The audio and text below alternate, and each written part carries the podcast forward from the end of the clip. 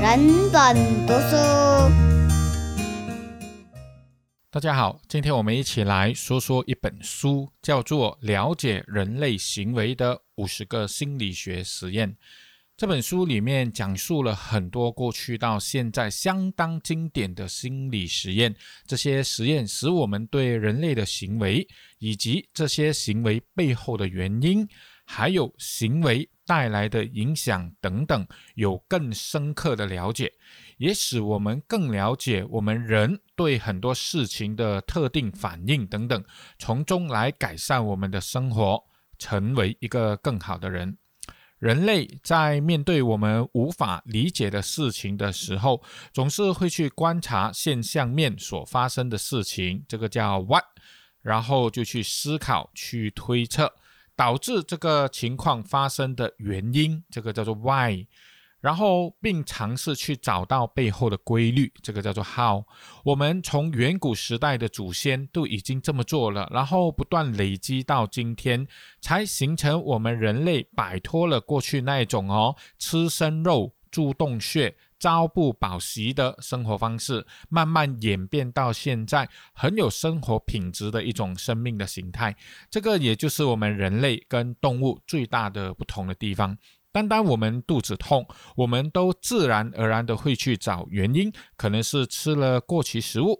可能是吃了平时不怎么爱吃的食物，或者有哪两种食物我们混着吃，这样的搭配出了一些问题等等。然后下次肚子痛的时候，我们又会再去观察、去思考、去推测，想想是否跟上一次肚子痛的原因是一样的，是因为吃了什么特定的食物而导致的，从中我们来找出问题的所在，对吗？单单这样的思考并找出原因的方式，我们其实就是在做这科学家做的事情了。当然，科学家从未知的事情中去推测原因，并设计实验，一直找到背后规律的流程哦。从大胆的假设到小心的求证，设计并控制好每个变量或者固定的因素等等，来找到答案，并确保每一个实验过程的可重复性。就是说。无论将来由谁重复来做这个实验，都会得到一样的结果，来证明这个实验的客观性跟公正性。所以这本书它记载了很多经典的心理学实验，来让我们去窥探到我们人面对特定的情况。外在的因缘，我们的特定反应，从这些实验当中，使我们对人性更加的了解。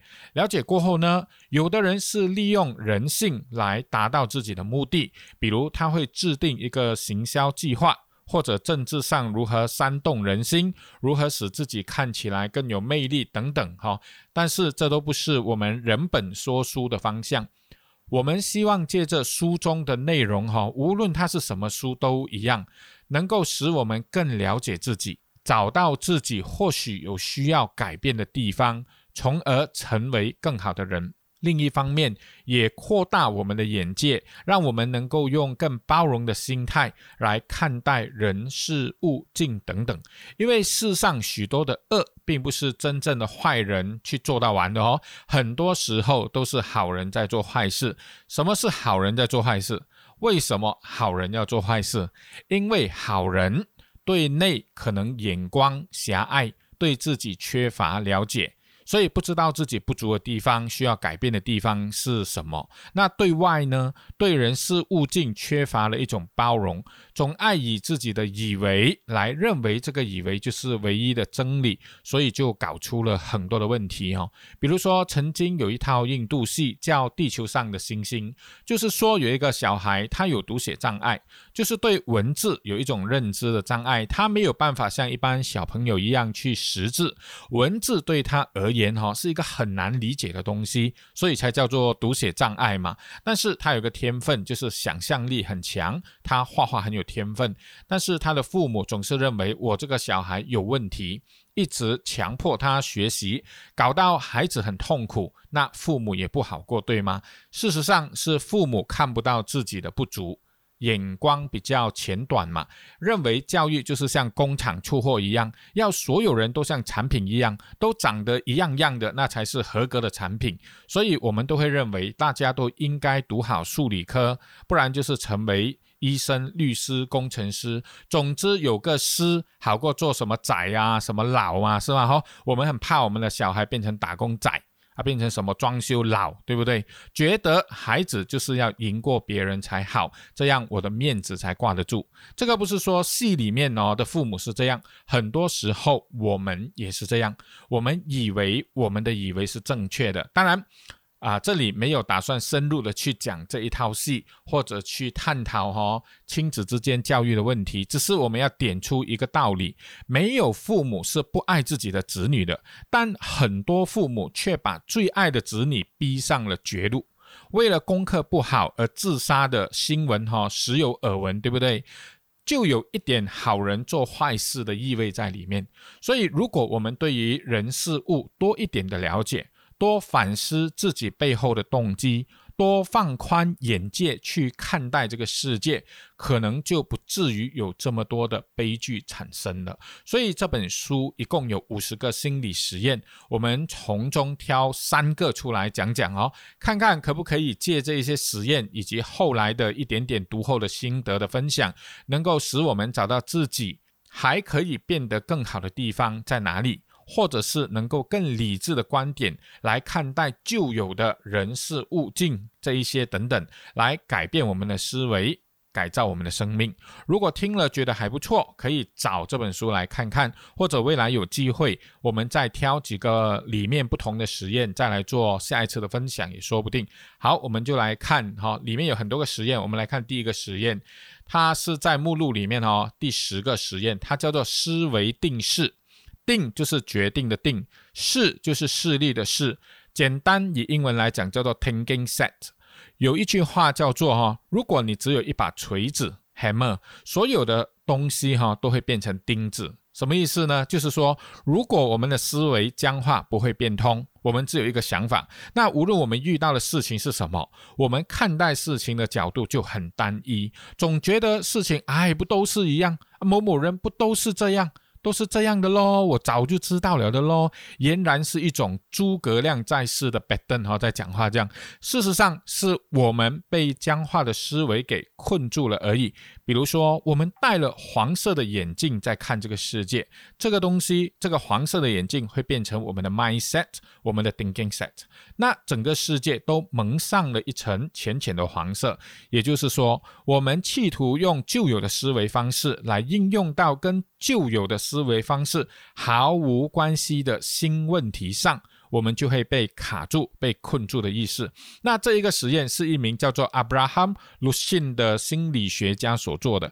他在研究中，他就找来两组的学生哈来实验，一组就叫他们解决这样子的问题哈。好，我们听听这个问题。现在我给你两个罐子，一个罐子可以装二十七 liter 的水，另外一个罐子只能装三 liter 的水。那有一个旁边有一个大水池，里面有很多很多的水哈，你要拿多少都可以的。现在要如何借着这两个罐子，我们要得到准准的十八 l 的水而已？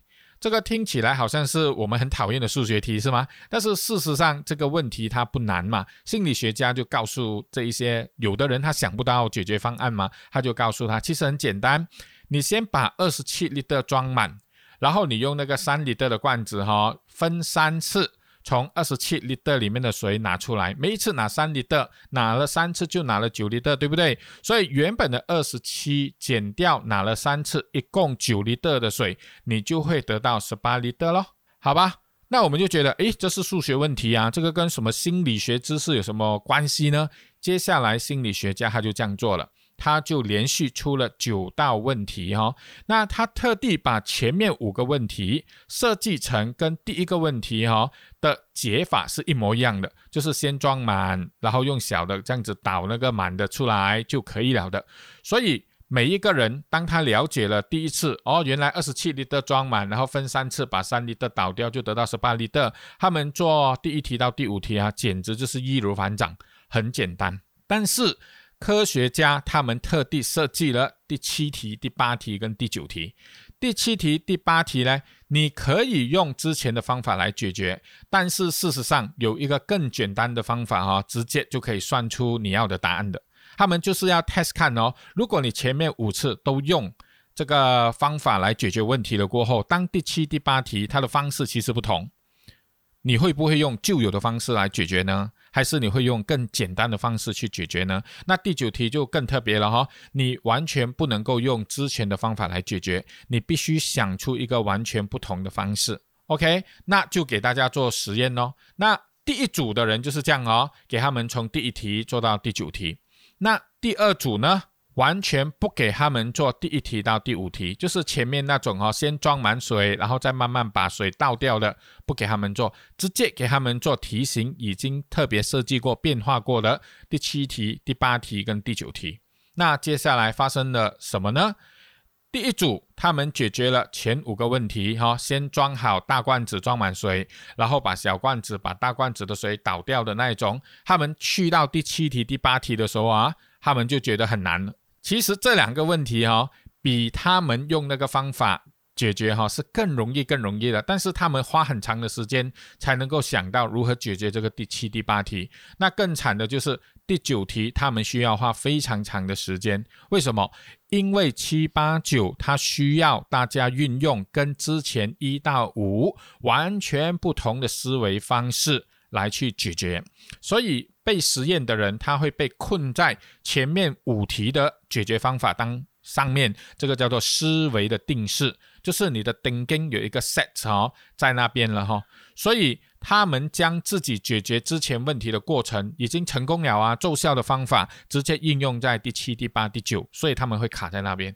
那另外一组因为不给他们做一到五嘛，哦，不要让他们产生这个思维定式，不要让他们的 mindset 有一个这样的解决方法，结果就发现他们做第七题、第八题、第九题哦，他们很快的就解决了，因为他们没有做到前五题的状况，所以。我们看了这个实验，我们从两个面向，我们来互相来分享。第一个就是我们实际的生活，我们处理事情上面呢，哈，问大家一个问题：有经验是好还是不好？经验在很多时候其实是好的，因为经验让我们很轻松的去解决类似的问题。就好像实验当中，只要我们知道了第一题怎么做，接下来二三四五对我们而言只是重复一样的步骤就可以解决了。这就是成语所谓的驾轻就熟的意思嘛，就是这个意思。但是换另外一个角度来说，如果我们遇到了这个事情，看起来表面上有一点类似曾经发生过的事，我们就直接用我们的经验来处理，或者我们比较漫不经心的方式，因为我们会有那种“哎呀，没买啊都走到啦，哈，我闭着眼睛都做到的那一种心态，就比较看清这个事情。到最后哈，不但这个事情没有处理好，而且我们会困住，会卡住在那里。那我们要怎样避免？会遇到这样的困境呢？就是面对所有事情的时候，不要很随意的认为用自己的经验就可以处理，应该保持弹性去思考，看看每一件事情是不是还有别的方式可能更合适、更理想，能够来解决呢？或者去听听别人的意见。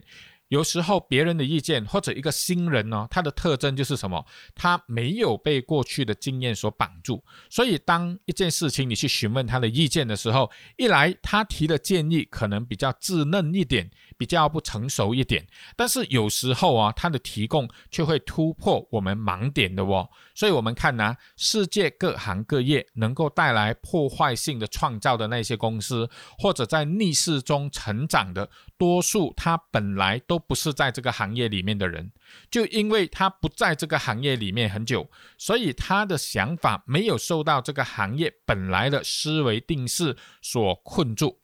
更容易展开新的方式去试着做，去挑战看看，结果就出其不意的，他占领了新的市场，不小心的把旧有的行业哈一举都推到了去角落这样子哈。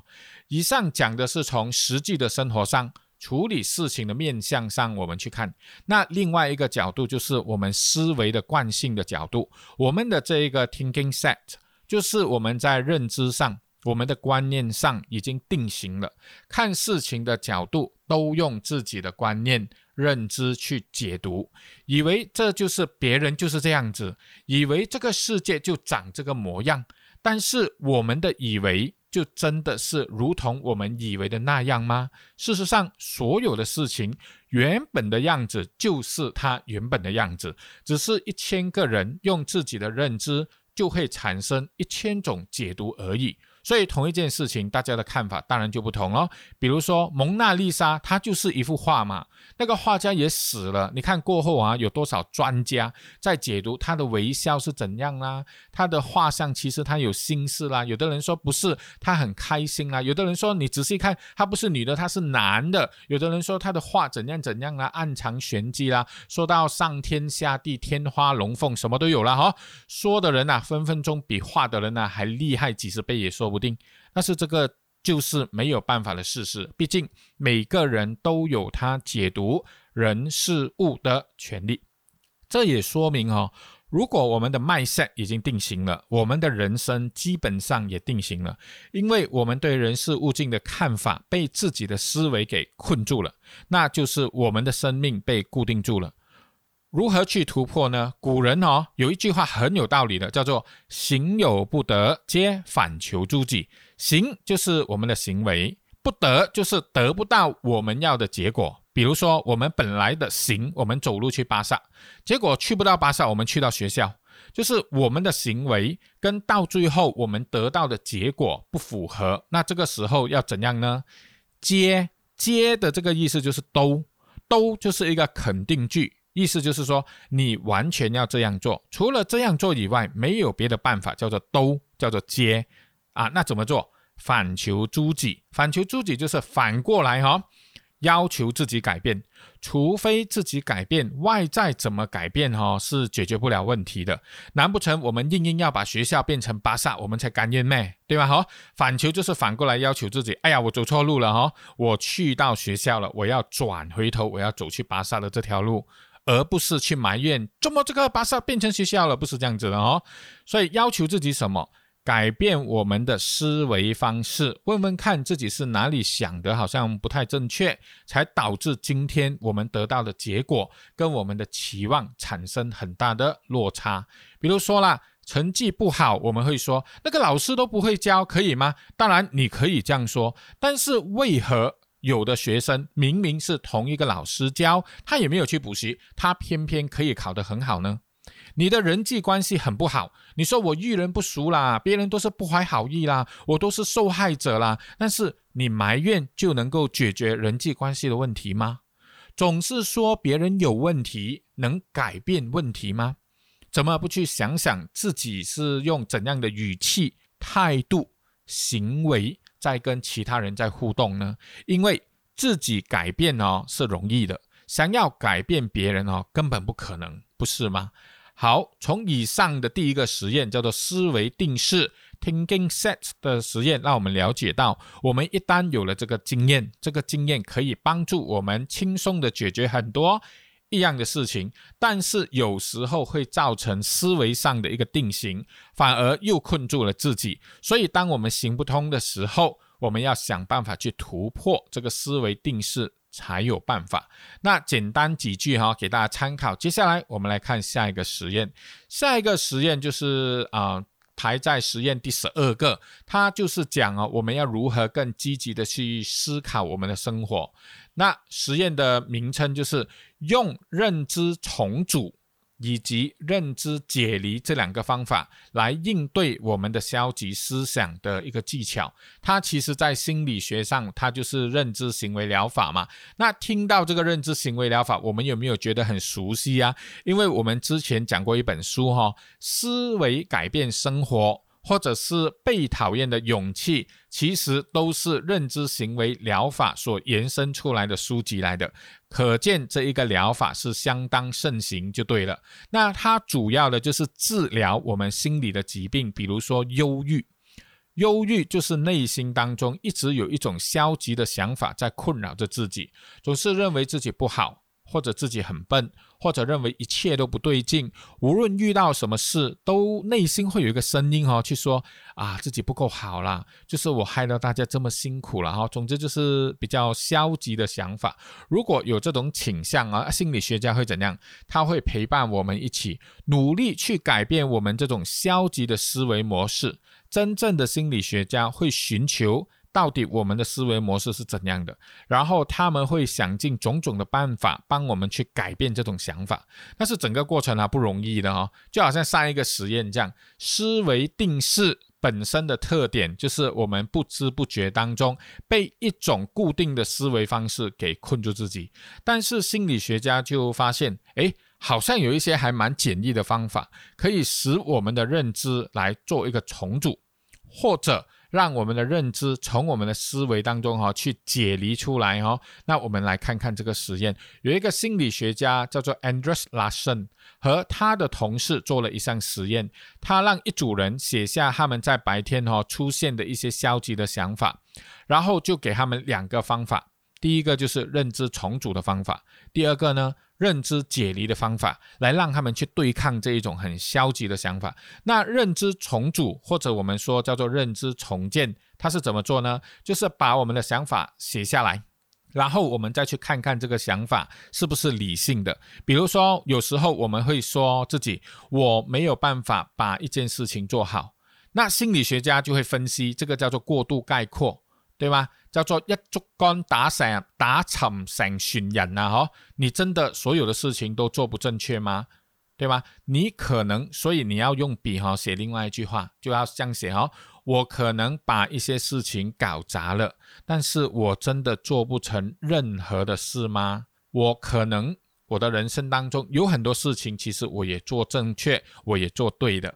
对啊，好，所以心理学家的目标就是让我们不要只是一一次的糟糕的经验，或者两三次不好的经历，我们就来总结我们的一生，就说我一生都是一个失败的。所以，我们所以这个心理实验呢，他就要求这一些人把这个想法重组，写成一个更理智的现实的想法，比如写，好吧。我在这方面可能做得不好，但是这对我的下半生、对我的未来毫无影响啊！这样子会让呃我们去远离我们消极的想法，因为我们把它写出来，我们有理性的去看待它。比如说这件事情我做不好，但是我一生当中有很多事情做得好了哦。比如人，比如哈，我们就讲人，每个人都会做不好的，那每个人都是汲取教训，然后下次再努力去做好，都是这样。每个人都一样啊，等等哦，这一些就是重组或者重建我们的认知、我们的观念，好让我们可以比较容易的跳出。啊，那个负面的思维的循环当中，那还有另外一种方法哈，就是让我们远离我们的方法，叫做自我解离，帮助我们意识到这个想法是不现实的。这个方法就是用一种唱的方式，用卡通的声音啊，很奇奇怪怪的声音啊，比如外国心理学家就会请他们用几分钟用卡顿的声音去唱 "I can't do anything right"，结果唱出来哈，这个。这个句子本来是很消极的，但是唱出来又是很卡顿的，结果就变成那种感觉很奇怪，它不是很悲伤，也不是很消极。那换过啊，我就在想，我看到这一段的时候，那如果换过来我们华语啊，我们广东话啊，比如我们广东话有一首歌叫做《边个话我傻，我请佢食烧鹅》啊，比如说这样子的一个歌，这个就是一种认知的解离，让我们觉得诶很奇怪呀，人家说我傻，然后呢？我请他吃烧鹅，对吧？好，这个可以帮助我们跟我们错误的这个想法哈保持一段的距离。所以这个拉森就把这一些实验者带到一个实验室，请他们写下自己的想法，然后就给自己的每一个想法打分哦。啊，这个想法很消极，这个想法让我很不舒服，或者我认为这个想法哈很坚固。我跳脱不出来哈，给他们一分到五分，利用五天的时间哈，叫他们把所有消极的想法写出来，用用这个认知重组的方式，又用这个认知解离的方法的技巧哈，来应付每一个想法。结果到最后，他们就发现哈。认知重组跟认知解离，哈，认知解离反而更多的降低了大家消极想法的可信度，增加了人们的舒适感跟产生这种好的想法的意愿，对啊，哈，所以，哎，原来用一些看起来好像很无厘头的方法，然后来让自己跳脱这个负面的思维，它反而比写出来更好。当然，并不是说写不好。那为什么要做这个实验呢？因为我们哈，我们不可能像这个忧郁者的患者一样，长期都有负面的想法。但是许多人呢，可能已经患上轻度忧郁症，其实我们不知道的哦。比如说啊，如果你一直有一种负面的情绪，你看谁都不爽，看谁都不高兴，看自己也觉得自己不好，内心哦好像一直想要找一个安定，要找一个什么东西这样的。但是无论外面的朋友啦、亲戚啦、谁啦哈，怎么去安慰我们，怎么说，怎么去做，我们都觉得他们不了解自己，自己很孤单。很烦躁，那可能我们的认知哈已经被卡住了，已经有倾向于忧郁症，但是我们不知道。那为什么我们要讲这个认知重组跟解离的实验呢？我们要 after 刚才那个 thinking set 的实验后面讲呢？因为认知重组哈，它就是来解决我们思维定式的问题的。我们重新去看待自己的想法、自己的观念，重新去检视、去反省。我这个想法写出来过后，自己问自己啊：成熟吗？理智吗？符合现实吗？还是我一厢情愿这样子想而已？我这个想法有没有更正面、更有建设性的方式来取代掉旧有的想法嘛？那常常这样子练习哦，就是一种打破我们思维定式的方法，然后就能够做到认知重组的哦。那再来认知解离哈，就是善用我们的想象力。把原本哈我们认定是这样的想法，我们从中抽离出来，跟想法保持距离哈。我们是我们，我们的想法是想法，想法跟人它是两件事情啊，不能够掺在一起，不能够说我的想法就是我，我就是我的想法，不是的。比如讲哈，我们跟大人一样啊，我们看着自己的孩子的一切的言行，虽然孩子是我们亲生的没有错，但是孩子毕竟是一个独立的个体。我们不能够一百八千的控制孩子，我们也不能够说孩子就是父母，或者父母等于孩子，对吗？我们只能说父母跟孩子是关系很密切的两个个体。我们的想法跟我们人就是这样子哈。那再举一个例子，我们看这个太阳，我们就好像这个太阳这样，我们看着天上的云飘来飘去，但我们不是云。这边说孩子的比喻，浮云的比喻。就是在说，我们脑海当中经常会有各式各样的想法，它来来去去，对吧？来无影去无踪，不知道从哪里来，也不知道它跑去哪里。它跟我们的关系很密切，我们常常会这样子想，但是我们可以跟它保持一定的距离。我们用更高的角度来看待它，来分析这个想法。我们可以选择哦，你是不是要受到这个想法影响，或者？我们可以不接受这个想法的影响，我们还有选择权的。好，这个叫做解离的意思哈。我们看啊，古代有一个典故叫做庄周梦蝶，就是说有一天庄子哈，他睡觉，他就梦到自己变成蝴蝶在那边飞来飞去。突然间他醒了哈，他看诶，我不是蝴蝶的，我是庄子哎哈，他就说了一句话：到底是这个庄子发梦自己在梦里面变成蝴蝶，还是？蝴蝶睡觉发梦，梦到我这个庄子是一个人，然后名字叫庄子呢？哪一个才是现实？哪一个才是虚拟？真是搞不清楚啊！我们都是一样哦。什么是现实？什么是虚拟？有时候很难说，这个是一个哲学的命题。但是举这个例子是要说明哦，庄子这种思维的方式，它就是一种解离，它给我们去跳脱我们固有想法的这种思维方式。我们认为的只是。自己认为的而已。事实上，这个事实跟我们认为的那样哦，可能哈天差地别的哈。事实上，我们的认为可能是完全错的，也说不定。反而是完全另外一个对立的认为哦，才可能是正确的哦。所以，比如说了哈，我们觉得自己很多缺点，但是别人看来可能我们有很多的优点，而且他是真心的，他觉得诶，你真的是很多优点的，没有错的，但是我们接受不到。我们接受不到自己，也接受不到别人这样讲，对吧？这个就是我们认为的跟事实的，其实有时候不一定是同一个事情哦。而我们觉得自己很多优点啊，有的人哈总是觉得自己哈啊满身才华，一身的优点，但是只是怀才不遇这样子。可能啊，我们的不遇恰恰是因为你不才，而不是你怀才。不才是你不育的原因。你以为的怀才，只是你一厢情愿的认为而已。事实刚好相反，对吗？为什么要这样讲啊？就是希望我们多从另外一个角度去思考。我们认为对的，是否有一百八线的理由证明我们想的就一定对吗？是否还有另外一个角度来看待这个想法？那常常做这种练习哦，我们才能够说啊，我的认知要学习重组。我要如何解离出我的那个认知？比如说张雨生有一首歌，我就很喜欢嘛，叫做《我是一棵秋天的树》。整首歌就从树的角度出发来看人世间的种种啊，这也是一种认知解离的方式嘛。那最后啊，他带出一句话叫做“人世的繁华我不羡慕，因为最美的在心不在远处”。哈，我们来听听看。羡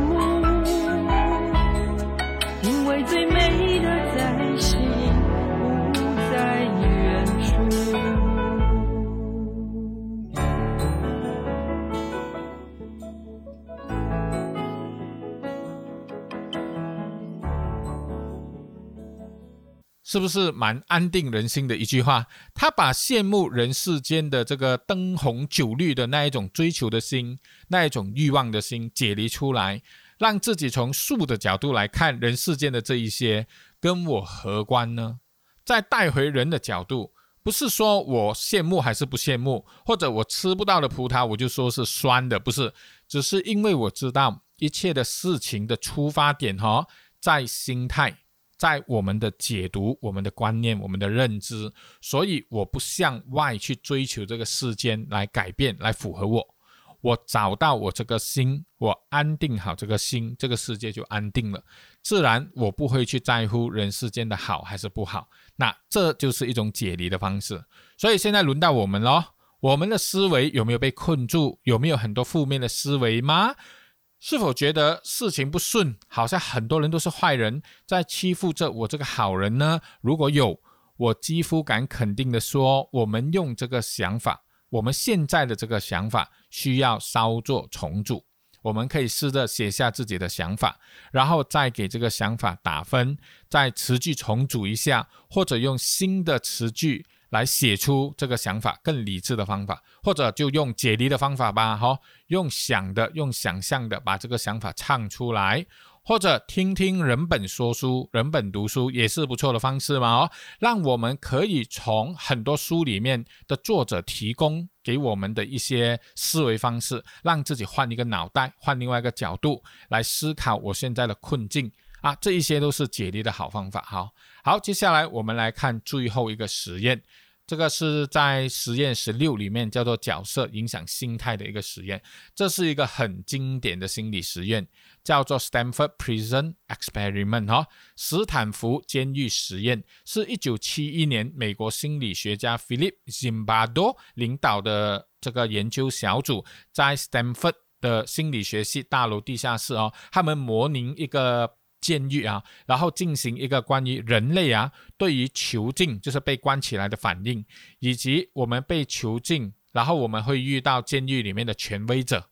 就是那些预观行为的影响的一个心理学的研究，那么他们就登报纸了哈，就找一些志愿者要来参与这个实验的哈，是两个星期的时间，每一天大概能够得到十五块美金哦，换算成现在二零二一年哦，大概一天有将近一百块美金的这个薪水，其实是不错的一份工嘛哈，那就很多人来应征，他们就从中选出心理行为种种都非常健康的正常人来参与，选了二十四个人哈，然后把这二十四个人就分成一半哦，随便分，一半的人呢就做监狱的犯人，另外一半的人呢就做成。这个监狱的看看护啦，或者看守的人，那一些人呢，为了使这个实验逼真哦，那一些人在家哦，他们还出动警察车哦，特地去你的家 lock up 你，然后上警察车，然后跟你换这个囚犯的衣服，然后把你丢进监狱，就是总之做到很真这样子就好了哈。本来预计啊，这个是一个两个星期十四天的实验，但是到第五天就不得不喊停了。因为为什么？因为双方啊，无论是囚犯还是无论是那个狱警啊，双方都过于投入在自己的角色里面，然后狱官呢开始很苛刻的对待囚犯，并且哈认定他们就是有问题的人物，甚至还做出还要求他们做出那个很极具侮辱性的行为。还有，甚至哦，还要去虐待那个囚犯的倾向也跑出来哦。那囚犯们也很奇怪哦，就对着狱警大喊大叫啦，出言不逊呐，哦，嘲讽他们，咒骂他们呐。然后狱官叫他们做的事情，他们都不照着做，这样子啊。那这个过程，这个实验的结果让世人震惊，因为我们觉得哦，人性当中本来有一个善跟恶嘛，哦，不是那么容易被改变的。但是他们就发现，哈，只要投入一个角色过后，就变到如此的脆弱。这个可以带给我们两方面的思考：一来，我们不要过于觉得哦，我们的自己或者这个社会是多么的文明啊，多么的进化了哦。当社会进入某种状况的时候，比如说政局不稳定、动荡的年代，好好的一个人哦，可能是你的邻居，可能是你的亲戚朋友，转眼之间呢，他会变成对人施暴的一个暴力分子。所以，环境对人的影响超乎我们的想象。当我们处身在一个可以为所欲为的境况的时候，我们也可能会显现我们丑陋的一面，对吧？好，所以另外一方面，它也给我们一个很正面的启示，就是什么呢？我们觉得我们的个性。会造成我们的行为，对不对？但是当我们认真投入在一个角色里面，我们会去履行这个角色应有的责任哦，反而可以改变自己的个性哦。只要我们认定自己的角色，我们就会去改变自己的个性，去做好这个角色应该有的责任，去做到这个角色本来应该有行为的预期，预期的行为。中文有一句话是这样说：“为母则强。”当了妈妈过后，你戴上了妈妈这个帽子，原本你那个小姐的个性哦，一下子瞬间不见了哦，变成一个坚强的妈妈，很多事情都做得到了。这个就是角色会改变我们人的个性的其中一个例子。比如说，我们当一个老师，老师的责任是怎样？就是要教好学生，让学生有进步。就算我们本来是没有这个特质的哈，也会因为我们当了老师。我们就会自然的觉得我要尽好这个责任，而在言行举止当中啊，越来越像一个老师哦，越来越努力去做好教书这件事情哦。好，当我们觉得我们在家庭当中，我们占的一个位置，我们有一个责任，诶，我们自然而然的会去扮演好这个责任。那为什么我们或者很多人常常做不好自己的责任呢？有时不是我们不要做好我们的职责，而是我们忘了我们自己的身份。当我们想到我是一名员工，我一天都在这个公司工作，就有员工该为公司付出的责任。我是一名孩子，我的父母永远都是我的父母，再怎么好，再怎么不好，也是我的父母，我就有身为我孩子应尽的责任。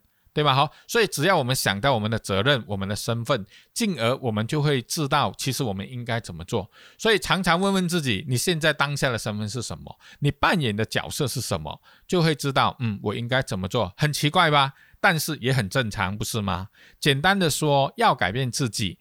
从外在的环境跟角色中下手哦，这是一个不错的方式。就是说，我们看看我们所处的环境，想想我们在这个环境中我们扮演的角色，就会知道自己应该尽的责任是什么，然后从而去努力做我们该做的事情。如果一人如此，人人如此，那么社会的秩序就会被建立起来了。但再深入一点的说，哈，这个叫做身份认同感。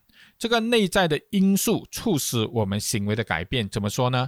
大家是否还记得在原子习惯里面，我们曾经举一个例子，有两个戒烟的人，有人给他抽烟，A 就说不了，谢谢，因为我还在戒烟。B 说不了，谢谢，我不抽烟。B 说我不抽烟，他成功戒烟的几率大过 A 很多，因为 B 他内在的身份认同起了作用，我都不是一个抽烟的人。那 A 他的内在身份认同是什么？我是一个抽烟的人哈，我是努力克服我想抽烟的瘾而已。所以 A 的身份他还是一个抽烟的人，在努力戒烟中。但是 B 的身份已经是我不是一个抽烟的人。想想这个有差别吗？有差，对不对？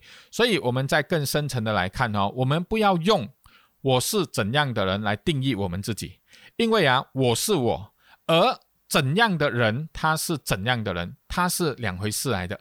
我们要善用上一个实验讲到了认知重组，或者认知解离的方式。不要说啊，我是个懒惰的人，因为啊，我是我，懒惰是懒惰。我们可以说，我正在被懒惰所影响，所以我要解决懒惰这个问题。我不是要解决我，或者说啊，我无可救药了，因为我就是一个懒惰的人。好，我们可以这样想，我是一个积极的人。这在我的一生当中，面对很多事情的时候，我呈现出来的状态可以证明，这个叫做用认知重组来改变我们的认知，再来用身份认同来确认自己，最后呢，从行为上改变一点点，哪怕是做嘛那么的一点点，那么微不足道的开始。其实都是不断的在这个角色上去证明自己，根本就是一个积极的人嘛，根本就不是一个懒惰的人嘛。比如说啊，我们七点起床，我们就说，你看懒惰的人哪里会七点起床的？我们洗一个碗，你就可以说，你看懒惰人的人哪里会洗碗的？洗了一个碗哦，他还继续洗第二、第三、第四个，结果洗到完哦。懒惰的人不是这样的。我们开始读第一面书，好，不管了哈，先读第一面，无论我们读几面都好，我们可以。跟自己讲啊，懒惰的人哪里会看书的？我看一面书，就证明我还可以看第二面、第三面、第四面，这一些的一些都证明我不是懒惰嘛。我偶尔的情况，那个不是懒惰，那个叫放松。好，这个叫有意识的自我对话，来改变自己的认知。那有的人就会说，哇，这样不是自己骗自己啊？自我安慰就能够改变自己啊？这样容易咩？江山易改，本性难移哦。嗯，严格来说哈，英文有一句话叫做 “fake it till you make it real”。如果我长期都这样做，那个就不是骗自己了。可能一开始假假哦，因为我们在做认知解离、认知重组嘛，我们用我们的身份认同，用我们的角色来勉强我们自己去做一件事情嘛。但是只要你天天做，你常常做，那个就是你不断的在证明自己是一个积极的人。你每天都看一页书。每一天留下的证据都是说你有在自我充实，那当然你可以说你是一个看书的人，因为你用行为证明了这件事情。我们用行为来改变我们的认知，另外一方面，我们用我们内在的身份认同这个角色啊，来改变我们的认知，我们的观念就改变了。所以看得出来了哈，问题是什么？问题是认知，就是我们的观念，我们觉得自己是什么。我们觉得别人是什么，我们觉得这个世界怎么样，都来自于我们的解读而已。我们觉得世界是充满爱的，充满希望的，还是我们觉得世界是无情的，根本没有什么值得期待的？这都不是世界的原貌，不是别人的样子，也不是我们就是怎样。根本的原因是什么？观念，你解读这件事情的方式，这个东西而已。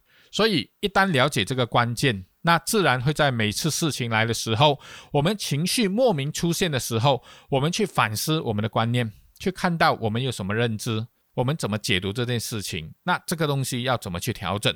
这一切啊，都是向内去找的，向外啊没有答案的。这不仅仅是宗教的观点，也是心理学的观点。所以，在这个观点上，我觉得宗教跟科学实验。科学研究，大家不约而同的走上同一条路，在这方面是不谋而合的。好了，简单说明上面上面哈三个实验带来的启示。第一个是思维定式 （thinking set），就是让我们知道我们如何被自己的经验、认知困住的，而想要突破自己的困境，就必须用第二个实验所说的认知重组、认知解离去做做看。让我们看到思维哈，它不是一个永远固定在那边的东西，它是一个灵活有弹性、可以转变的东西。而转变的最好方法，就是第三个实验所讲的角色扮演，以至于深入到我们的身份认同，从这边开始。那举一个例子了哈，我们觉得我们自己在某个领域很有经验。别人应该很看重我们，很尊重我们，但结果是大家不但没有看重我们，反而远离我们，甚至在我们的背后哈对我们指指点点。那这个时候，如果我们是遇到这种事情的人，我们可能会说：“你看现在的人哦，全部没有救了。”我们可以这样讲的，是可以的。或者我们觉得：“你看别人指指点点我哈，证明我是什么？我是伟人。伟人通常都是不被这种世俗啊庸俗的人所接受的。”或者我们也可以这样说啊，哎呀，那些人哈有眼有眼无珠了，都看不到我的厉害的地方。如果他们就不改变哦，哎，注定啊死到直直死到够够厉害，我都帮不了他们了了。等等等等，我们都可以这样想，怎样想都可以。这个都是我们的 mindset 来的，我们的 thinking set 来的。所以，我们首先要承认事情的发展是不是跟我们的预期不大一样了？因为我们觉得别人应该看重我。结果刚好相反，这个叫做行有不得。然后我们再来看看，这样我的 mindset 啊出现了偏差，是不是啊？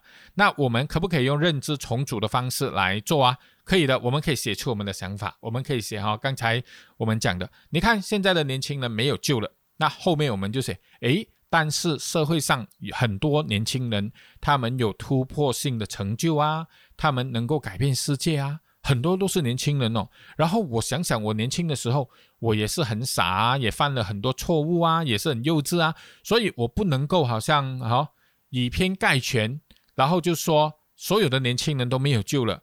或许我需要的是多一点包容，我需要的是融入大家，而不是更固执自己啊。这个叫做认知重组一下哦。再来，哎呀，别人总爱对我指指点点，那代表我是伟人嘛？伟人通常都是不容于世的。但是我又想想，我认识的那些伟人，我跟他们比一下。比如说，我拿我自己跟耶稣比，跟孔子比，跟苏格拉底比，跟甘地比一比，我们敢说我们跟他们的层次一样吗？我跟他们 same level 吗？你看啦，耶稣他的追随者非常的多，孔子三千弟子，而且每个弟子能力超强，但是对孔子哈。尊崇不已，苏格拉底也好，甘地也好，他们的情况都一样的。所以我们要转个想法，哎呦，真正的伟人啊，他们的遭遇都不好，那我怎么可以期待自己要人见人爱、车见车载呢？那会不会太过不现实了？而且我自己坦白说，我也做不到像这些伟人这样，有成千上万的人哈对我那么的追随、屈服在我的德性之下吗？看来需要改变的。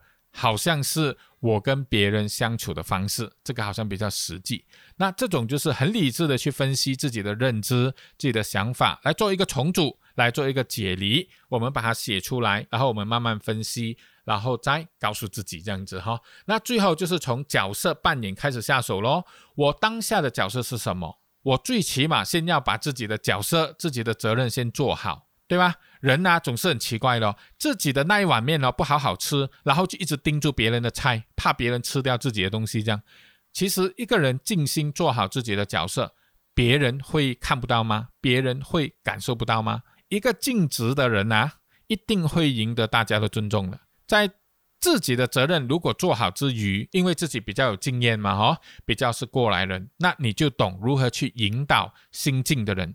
使他们避开自己曾经跌过的坑。如果他们去撞墙了哦，那事后给他们擦擦药，加强补充一下。这样做啊，大家请你喝茶都来不及了，还会亲自打包那些好料啊送上家给你吃了。因为你真的对大家有帮助嘛，大家拿香来拜你顶礼啊都不为过，因为你有包容、有关怀、有照顾、有提拔。一个有良知的人，他一定会谢谢你的，对吧？好。哪里还有那一种啊？哎呀，他们都没有救了啦，他们都是坏人呐，我就是受害者的问题呢。所以呀，可能事实刚好是相反的。怎么样？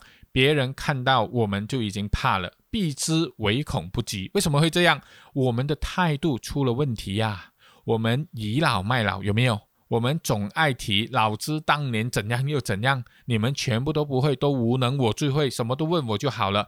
这样的态度，不要说别人呐，单单讲我自己啊，我看到这样的人，我也是一个字散，对吗？好，好了，讲到这里，听了我们觉得有用的哈，我们可以试着去做。那觉得没有用的也没有关系，我们再听听日后或者之前的其他书，看看有什么方法对我们来说是管用的。好，那今天就简单的抽三个实验，然后提供一些想法分享给大家。这本书叫做《了解人类行为的五十个心理学实验》，就分享到这里喽。我们下一本书再见，谢谢。人本读书。